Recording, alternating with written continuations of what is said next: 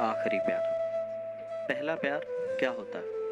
वो जो बहुत लोगों का अधूरा रह जाता है, या फिर वो जो जीने का मकसद दे जाता है? वो तो नहीं, जिसके गम में कुछ लोग आँसू बहाते हैं, या फिर वो जो एक से होकर ख़त्म हो जाता है। जब दूसरी बार प्यार होता है तो क्या वो सच्चा होता है? क्या वो ज़िंदगी भर साथ रहता है? या फिर पहली मोहब्बत की तरह उसका भी हाल वैसे ही हो जाता है।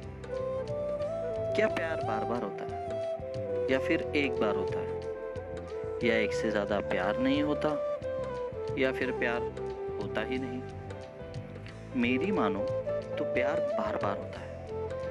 जन्म लेते समय माँ से होता है। पहली बार गोदी में उठाते वक्त पापा से होता है। राखी बांधते समय बहन से होता है। डांटते समय बड़े भाई से होता है। दिल टूटने के बाद दोस्त को गले लगाते समय होता है। और जो प्रेमिका वाला प्यार होता है ना वो वो आखिरी वाला प्यार सच्चा होता है, जिसमें वो आपके साथ ज़िंदगी भर होती है। आपके सुख में, आपके दुख में, आपके अच्छे में, आपके बुरे में, बिल्कुल आपके परिवार की तरह। सो पहला दूसरा प्यार प्यार नहीं होता। जो आखिर में टिक जाए, वही सच्चा प्यार होता है।